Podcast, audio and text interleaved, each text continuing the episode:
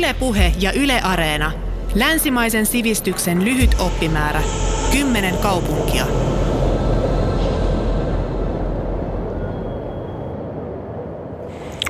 No nyt ei lasketa lapsuuden luokkaretkiä. Mun toimittajauralla Pietari alkoi tulla tutuksi 80-luvun alussa. Ja kyllä se vielä silloin oli sellainen punaisen hämärän maa ja punaisen hämärän kaupunki. Sitten siihen on sopinut useita periodeja. Sitten tuli tämä Korbatsovin uutuuden, u, uutuus ja uusi politiikka ja alkoi löytää ystäviä Pietarista. Silloin mä aloin myös kehittää Pietarista semmoista kulttuuriharrastusten kaupunkia. Sitten oli tietysti tämä Neuvostoliiton hajoaminen ja silloin Pietari oli eräänlainen surkeuden kaupunki. Sitten tämä ensimmäinen nousu, läheltä piti nousu, joka päättyi 98 ruplaromahdukseen. Ja sitten taas se seuraava uusi startti, joka sitten loppui tuohon 2007 talouskriisiin. Ja taas päästiin vauhtiin – ja sitten tämä nouseva uusi aika loppui siihen 2013 Krimin miehitykseen. Kuinka paljon olet ollut Pietarissa näiden vuosien varrella? Perheen mielestä liian paljon. Omasta mielestä kyllä välillä pitkästynyt. Varsinkin nämä alkuvuodet oli semmoisia, että toimittajan työnteko oli hankalaa. Ja siellä joutui viereksimään olemaan pitkiä aikoja.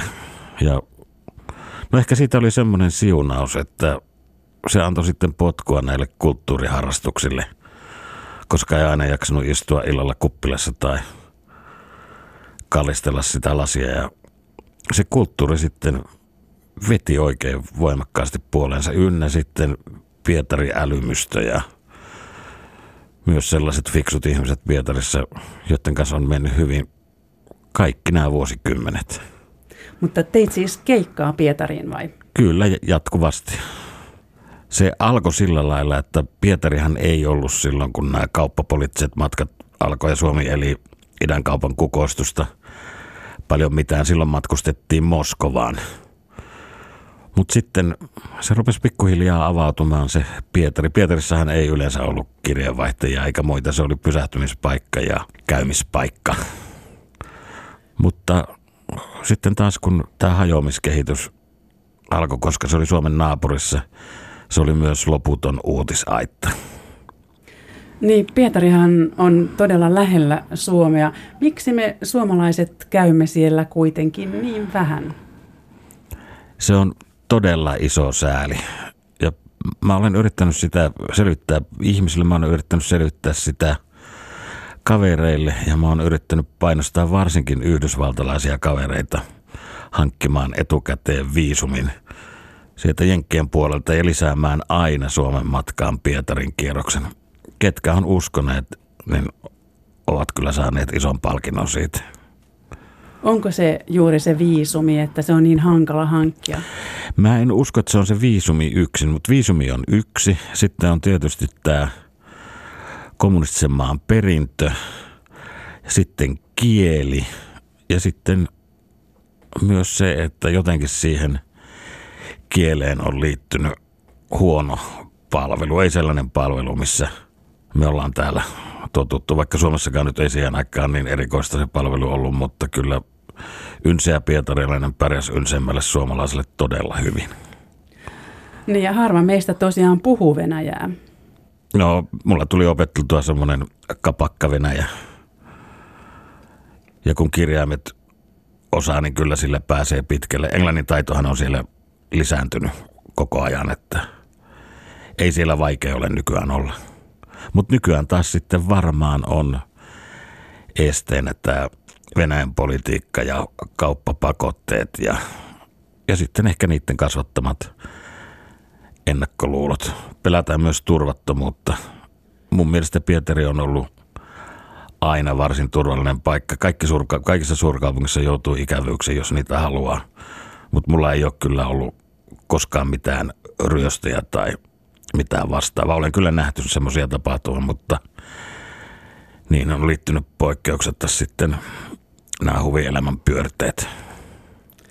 Niin, viittasitkin tuossa jo poliittiseen tilanteeseen. Onko tosiaan niin, että se vaikuttaa meidän matkustamiseen sinne? Uskon, että se vaikuttaa, koska nämä yhteydet on niin tavattoman hienot tämän Allegro-junan takia. Ja sitten kesäaikaan sitä matkaa voi varjoida niin, että menee laivalla ja tulee pois Allegrolla tai menee Allegrolla ja tulee pois laivalla. Se laivamatkakin on oikeasti aika mukava, vaikka se laivatyyppi ei vastaakaan mukavuudeltaan ihan sitä, mihin on totuttu Ruotsin laivoilla tai nykyisellä Tallinnan laivoilla.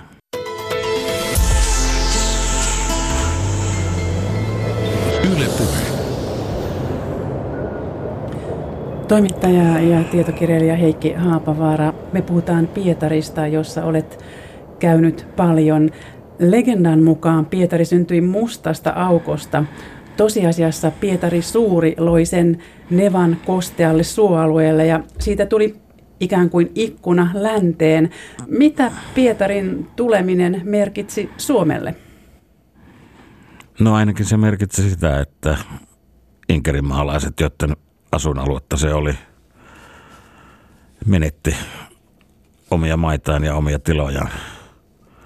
Ne jäi Pietarin alle ja inkeriläiset on osin jääneetkin Pietarin varjoon sen jälkeen.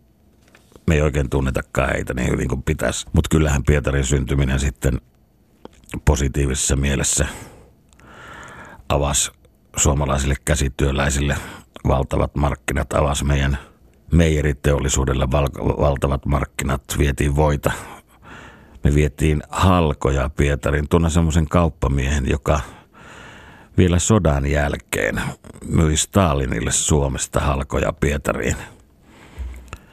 Ja kyllähän tämä oli elintarviketeollisuudelle myös myöhemmin valtava mahdollisuus.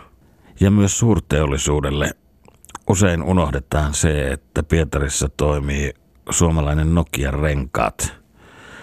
Ja Nokian renkaat on koko Venäjän suurin kulutustavaratuottaja. Et tämmöisiä onnen sirpaleita sinne on vuosista aikaa mahtunut. Myös osa siitä käsityöläisyydestä ja osa Pietarin kaupasta siirtyi sitten Suomeen vallankumouksen myötä ja jälkeen ja loi meille muun muassa tatarikulttuurin ja juutalaisen kulttuurin. Niitä ei olisi syntynyt ilman Pietarin lähellä oloa. Ja jopa monet länsimaiset aatteet taisivat levitä Suomeenkin Pietarista. Sekin on totta. Olet oikeassa. Pietari oli myös sivistyneistön keskus ja kyllähän se oli Venäjän maan länsimielisin ja läntisin kaupunki, myös Venäjän kulttuurin keskus monella tapaa. Vielä vuonna 1703 Pietari oli vain linnoitus Venäjän laidalla, mutta reilut sata vuotta myöhemmin... Joo, linna itikkasoiden keskellä, hirveä paikka. Mutta tosiaan sitten se siirtyi huomattavasti keskemmälle laajenevaa imperiumia.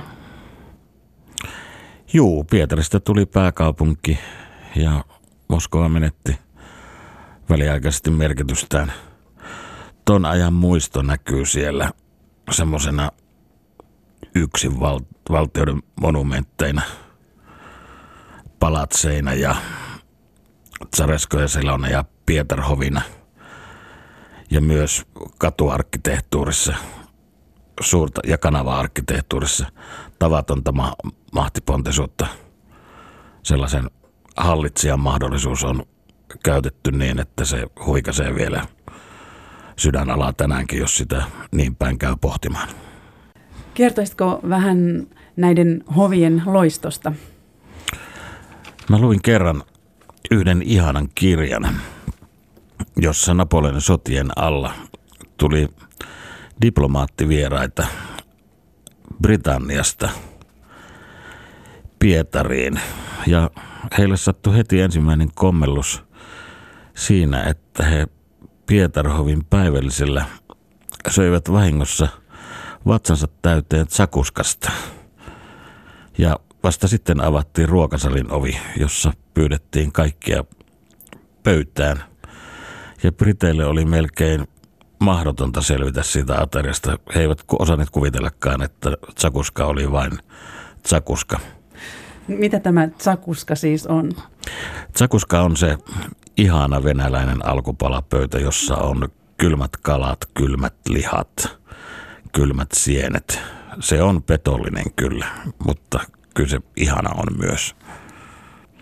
Tämä brittiläisen porukan päällikkö katseli sitten tsaariparia, joka söi kaikkien verran tapaan kultaisilta lautasilta. Ja hän suri tsaarin ja tsaarittaren puolesta sitä, että nuo ihmisparat ei varmaan koskaan saa elämässään lämmintä ruokaa, jos se kerran tarjoillaan aina kylmiltä kultalautasilta. Niin Pietarin keskeinen ominaisuus on ilmeisesti sen klassisistinen keskikaupunki. Kyllä, olet oikeassa. Ja kannattaa olla onnellinen, että sitä on alettu pikkuhiljaa remontoida. Ja se on paikotellen todella kaunissa ja ihanassa kunnossa hyvässä maalissa. Mutta on jännä nähdä, miten niin iso taloudellinen ponnistus pitkässä juoksussa onnistuu. No jos vähän spekuloidaan, millainen Suomi voisi olla ilman Pietaria? Huhhuh. No mä osaisin kuvitella, että talvisota ei olisi syntynyt ja sitä myötä ei ehkä olisi jatkosotaakaan syntynyt. Tämä on semmoinen suurin kuvitelma, että tämä alue olisi jäänyt luoteiseksi rajamaaksi. Kyllähän sen näkee, että jos sitten Pietarista edetään minne tänne tahansa tänne luoteis-Venäjälle, kun irrotaan Pietarin infrastruktuurista, niin kyllä ne alkaa olla kaikki alueet Pietarista tänne Suomen rajalle ja Pietarista Kuolaan ja Pietarista Jäämerelle, niin niitä Pietarin takapihoja, joita ei ole oikein hoidettu. Siellä on samanikäinen kaupunki Petroskoi, ja se ei ole lainkaan niin hyvässä mallissa kuin on Pietari. Niin vuonna 1917 Pietari oli vallankumouksen näyttämönä ja vuonna 1918 hallitus siirtyi Moskovaan. Sota katkaisi ilmeisesti siteet ulkomaille. Kyllä ne katkes, mutta kyllähän se sitten meidän omassa sisällissodassa nähtiin, että ne yhteydet Pietariin säilyvät. Me sieltä saatiin aseita ja sinne yritettiin paita ja osin onnistuttiin pakenemaankin. Ja mun käsittääkseni se raja meni oikeasti, niin kuin venäläiset sanoo, raja meni abloilukkoon, niin vasta tuossa 20-luvun puolivälissä, että meitä kyllä kuljettiin vielä Neuvosto-Venäjällekin varsin vapaasti. Mutta sitten 24 jälkeen kyllä ne yhteydet katkesi ja romahti. Niin silloin Pietarista tuli Leningrad, kun Lenin kuoli. Kyllä, näin tapahtui. Ja siihen opittiinkin sillä lailla, että kun Pietarin nimi palasi Pietariksi, se oli erittäin tuskallinen prosessi. Tuskallinen poliittisesti ja tuskallinen ajatuksellisesti. Varmaan sen takia Pietarin ympäröivän alueen nimeksi jäi kuitenkin Leningradin oblasti. Eli suomennetaan nyt vaikka Leningradin lääni. Oikeasti sehän olisi ihan sama olla Pietarin lääni ja ehkä puhuskin paljon enemmän sellainen nimi. Ja jossain vaiheessa se ehti olla myös Petrograd. Kyllä, sitäkin historian pyörteissä. Ja Pietari muistetaan myös toisen maailmansodan aikaisesta saksalaisten piirityksestä, jonka aikana ruoka ja polttoaine olivat säännösteltyjä. Se on hirvittävä periodi. Mä tunsin ihmisiä. Nyt taitavat kyllä olla kaikki kuolleita, mutta tunnen myös sitten lapsia, jotka elää niistä vanhemmista, jotka selvisivät Pietarin piirityksestä. Se oli niin hiuskarvan varassa, kun liikkuu Pietarin alueella ja käy siinä eteläpuolella, niin todella Saksan armeija oli aivan Pietarin porteilla. Siinä on Suomenlahden rannalla semmoinen Konstantinovin palatsi, jossa oli saksalainen esikunta. Tänään se Konstantinovin palatsi on Putinin edustuspalatsi. Et niin lähellä Saksan armeija oli. Tässä kai meille sitten suomalaisille ja Mannerheimille kuuluu se kiitos, että me emme silloin suursodassa koskeneet siihen Pietariin.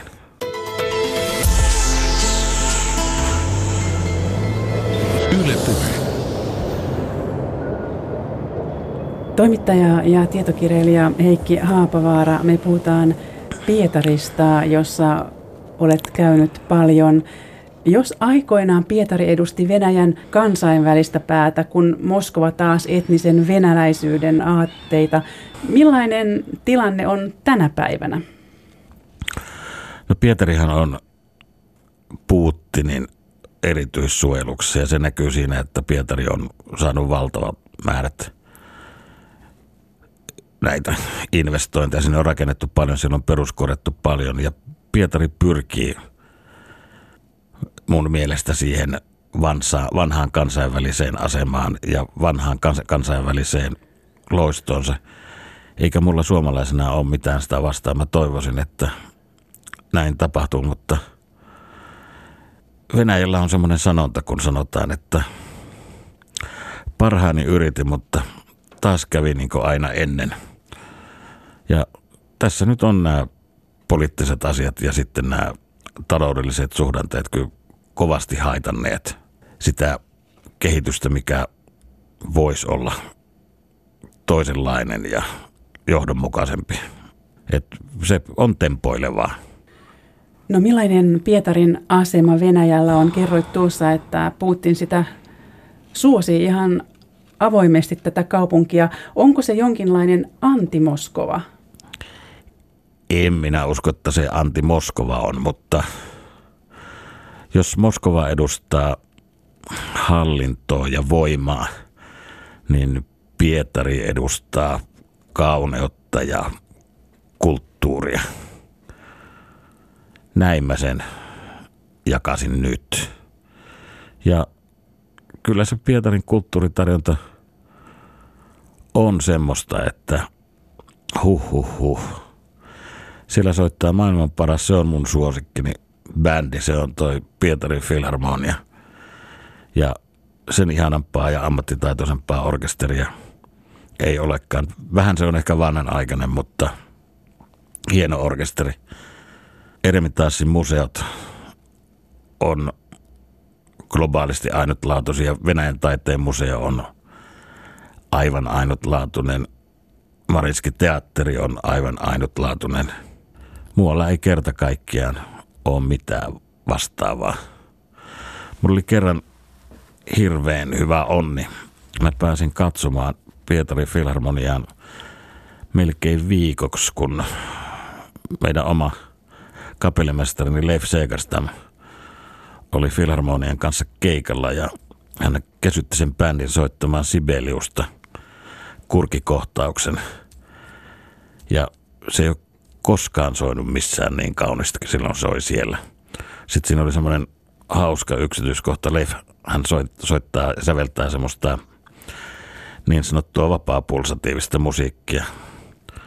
Ja Pietari Filharmonian soittajilla oli todella vaikea omaksua sitä. Siellä alkoi olla jo puolessa välissä viikkoa sairaslomia. Mutta ihmeellisellä taidolla toi Peikko Leif kesytti sen orkesterin ja se vapaa-pulsatiivinen musiikkiin soi siellä Filharmonian salissa niin, että ei ole ennen nähty tässä maailmassa. Ihana elämys. No Pietarissa ilmeisesti pitää mennä balettiin tai oopperaan myös. Tämäkin on semmoinen, että jos me oltaisiin avoimempia, me hankittaisiin ne liput, ajettaisiin junalla päivällä Pietariin, käytä syömässä, mentäisi illalla oopperaan tai balettiin ja sitten mentäisi iltapalalle ja sitten seuraavana päivänä tultaisiin junalla pois. Ja tämmöinen pikkulomainen, miten ihana se olisi perheelle, mutta aika harva sitä osaa käyttää, valitettavasti. No missä siellä kannattaa syödä? Minkälaisessa ravintolassa? Voi hyvä tavaton. Se, siellä on niin paljon uusia kivoja ravintoloita, susipaikkoja ja myös näitä piirakkapaikkoja. No voin mä pari heittää semmoista, missä mä oon käynyt siinä Iisakin kirkon lähellä on semmoinen ravintola kuin Rasson Vodka House nummer Adin. Ja se ei ole edes hinnan kiroussa, ei se mikään loistopaikka ole, mutta siellä on tarjolla koko se repertuaari, mikä venäläisessä keittiössä on. Ja ne todella keittää. Mä luulen, että sillä voi valita sadasta ruokalajista. Kuulostaa tyhmältä, mutta he osaa oikeasti sen tehdä. Sitten siellä on vieressä pieni vodka-museo, jossa kerrotaan vodkan historia. Sehän on italialaisten munkkien sinne tuoma. Ja sitten tämä herra Mendeleev, joka määritteli alkuainetta jaksollisen järjestelmän, määritteli myös tämän oikein vahvoisen vodkan. Ja tässä vodkamuseossa saa sitten tutustua tähän Mendeleevin toiseen elämäntyöhön. Hauska paikka. Ja on huomannut, että myös rouvat tykkää siitä. Sitten siellä on semmoinen Fontankan lähellä kaukasuslainen ravintola. Siellä mä käyn melkein aina. Sen nimi on Karavaan. Ja siellä mä syön niitä piirakoita. Ja sitten mä syön linnunmaksuja sulgumijuustossa. Ja sittenpä mä en muuta jaksakaan. Mutta se, se on myös erittäin kiva paikka. Sitten jos hotellissa haluaa syödä, niin ei Grand Hotel Europein ravintolatarjonnassa ole mitään vikaa, mutta se on jo kalliin hivakka. Näissä arkisissa ravintoloissa niissä syö parilla kolmella kympillä todella loistavasti. No kuinka luonnehtisit Pietarin asukkaita? Ovatko he tänä päivänä jollakin tavalla erilaisia kuin esimerkiksi moskovalaiset? No ehkä pietarilainen on avoimempi ja ylpeämpi kaupungistaan kuin moskovalainen. Ja tämä nyt vaan on näppituntuma, mutta näin musta tuntuu, että pietarilainen osaa nykyään paremmin englantia kuin moskovalaiset. Ja sitten Pietarissa on semmoista palvelun halua, että, että esimerkiksi nämä on viimeinkin saatu viime vuosina nämä maanalaisten asemien kyltit myös meikäläisillä aakkosilla. Ja se helpottaa hirveästi sitä osaamista paikasta toiseen. Tosiasia on nimittäin se, että autolla Pietarissa päivässä aikaan ei enää voi liikkua. Se autotiheys on niin mahdoton, että on melkein opeteltava se metro. Mutta sekin on niin kuin elämys ja ne metroasemat on osin tavattoman kauniita. Ja jos eksyy, niin kun on kysymys raiteesta, niin raiteita pitkin pääsee aina takaisinpäin. Tuskin sillä kukaan ulkomaana on mennyt niin, ettei olisi eksynyt parin kertaa. No, ovatko kaikki yhteisasunnot, kommunalkat jo kadonneet vai asuvatko pietarilaiset vielä osittain kommunalkoissa? Mä luulen, että ne ei ole kaikki kadonneet. Mä olin joku vuosi sitten semmoisen Mannerheim-professorin Leonid Vlasovin kanssa. Hän oli yksi näistä mun pietarillisista ystävistä, tosin edesmennyt, jäljittämässä Mannerheimin asuntoja. Ja mä nyt en tiedä, onko tämä totta vai ei, mutta Leonid kertoi löytäneensä siitä Krestin vankilan lähdeltä yhden asunnon, jossa Mannerheim saattoi vielä asua – silloin 1917 ennen Suomeen tuloaan. Ja me mentiin soittelemaan ovikelloa. Ja kuinka ollakaan se oli lokakuun rautateiden tyttöjen kommunalkka. Mutta kun kerrottiin asia, niin meidät tietysti pyydettiin venäläisen tapaan sisälle ja juotiin tsajut ja syötiin pieniä keksejä ja rautateiden työstä oli tosi hauskaa, jos on niin, että suuri suomalainen sotilas on tässä asunnossa asunut. Pietarilaiset ovat ilmeisesti aika vieraanvaraisia. Sehän siellä on se ihmisten välinen kohtaaminen, kun oikein menee putkeen, niin ei missään ole semmoista vieraanvaraisuutta eikä semmoista hauskaa. me esimerkiksi vaikka professori Lassov oli iäkäs mies silloin joku tutustuttiin, niin aina näiden yhteisten retkien jälkeen me mentiin jonnekin päivälliselle ja istuimme aamuyöhön asti. Sitten halattiin ja itkettiin, koska saattaa olla, että tämä kohtaaminen jää viimeiseksi. Ja kyllä ne ikimuistoisia hetkiä on. Ja tollaisia mulle on tapahtunut hyvin monen venäläisen kanssa. Oikeastaan hävettää, että meillä täällä Suomen puolesta tämä aika on erilaista. Että kun mulle tulee tänne venäläisiä vieraita, niin mä en voi ottaa töistä vapaata ja ruveta päiväksi vetelehtimään taikka isännöimään vieraita. Se Venäjällä se käy jotenkin helpommin ja se on hirveän kaunis piirre. Venäläissyntyinen yhdysvaltalainen runoilija Josef Brodski on kirjoittanut, että venäläinen kirjallisuus syntyi Nevan rannoilla. Mitä sanot tästä? No kyllä vaan, mutta onhan sieltä Puskin ja Dostojevski ja monet muut lähtöisin. Ja ehkä siinä vielä on sitten se, että ja venäläinen kirjallisuus säilyy Nevan rannalla. Että siellä osataan tätä, myös tätä kirjallisuuden arvoa. Lapset osaa Puskininsa ja lapset osaa jo pienestä pitäen nämä Gogolit ja kumppanit. Se on myös aika metkaa suomalaista vinkkelistä.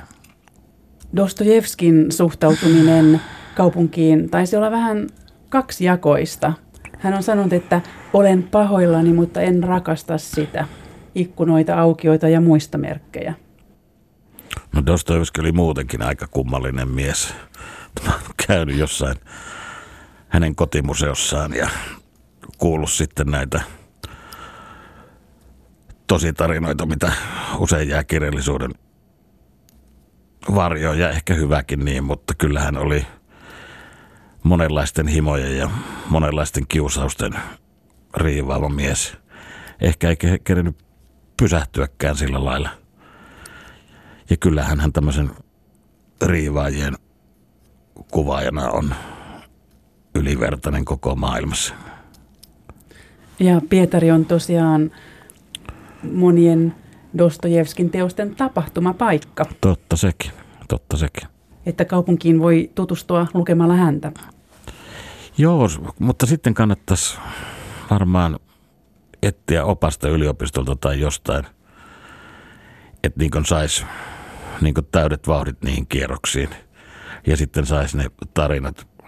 Ihmiset kyllä tietää sen. Meillä oli silloin jo 80-luvulla tapana yhden kaverin kanssa, kun siellä oli nämä pitkät etäisyydet ja kuljeskeltiin just työmatkoilla ja juttumatkoilta, niin me vuokrattiin professoria päiväksi milloin mistäkin aiheesta. Ja hän sitten piti meille matkaluennot ja me taas sitten vastavuorosti pidettiin häntä hyvin päivä ja ilta. Mutta ehkä silloin 80-luvulla ja 80-luvun lopussa niin jotenkin ainakin mulle muodostui tärkeimmäksi se, että saataisiin niin Pietarinkin kanssa puhuttua läpi nämä 17, 18 ja 39, 44 asiat. Ja se on kyllä osoittautunut, jos ei tavattoman vaikeaksi, niin vaikeaksi kuitenkin. Entä kuinka luonnehtisit Pietarin sielua, jos ajatellaan, että kaupungilla on sielu? On Pietarilla sielu. Se, se on ihan selvä, selvä asia. Että kyllä mä siihen tuota, haluaisin liittää tuommoista Tchaikovskin viulukonserttoa. Sitten Rieppinin maalausta, mutta myös sitten semmoista science fiction taidetta, joka eli siellä tosi hyvin. Ynnä sitten tämmöinen vielä musiikillinen sielu, joka todella ulottuu sieltä filharmoniasta moderniin ja kokeelliseen rockiin. Sieltä löytyy semmoisiakin paikkoja, myös jatspaikkoja. Et kyllä suurkaupunki on tarjonnassaan suurkaupunki aina.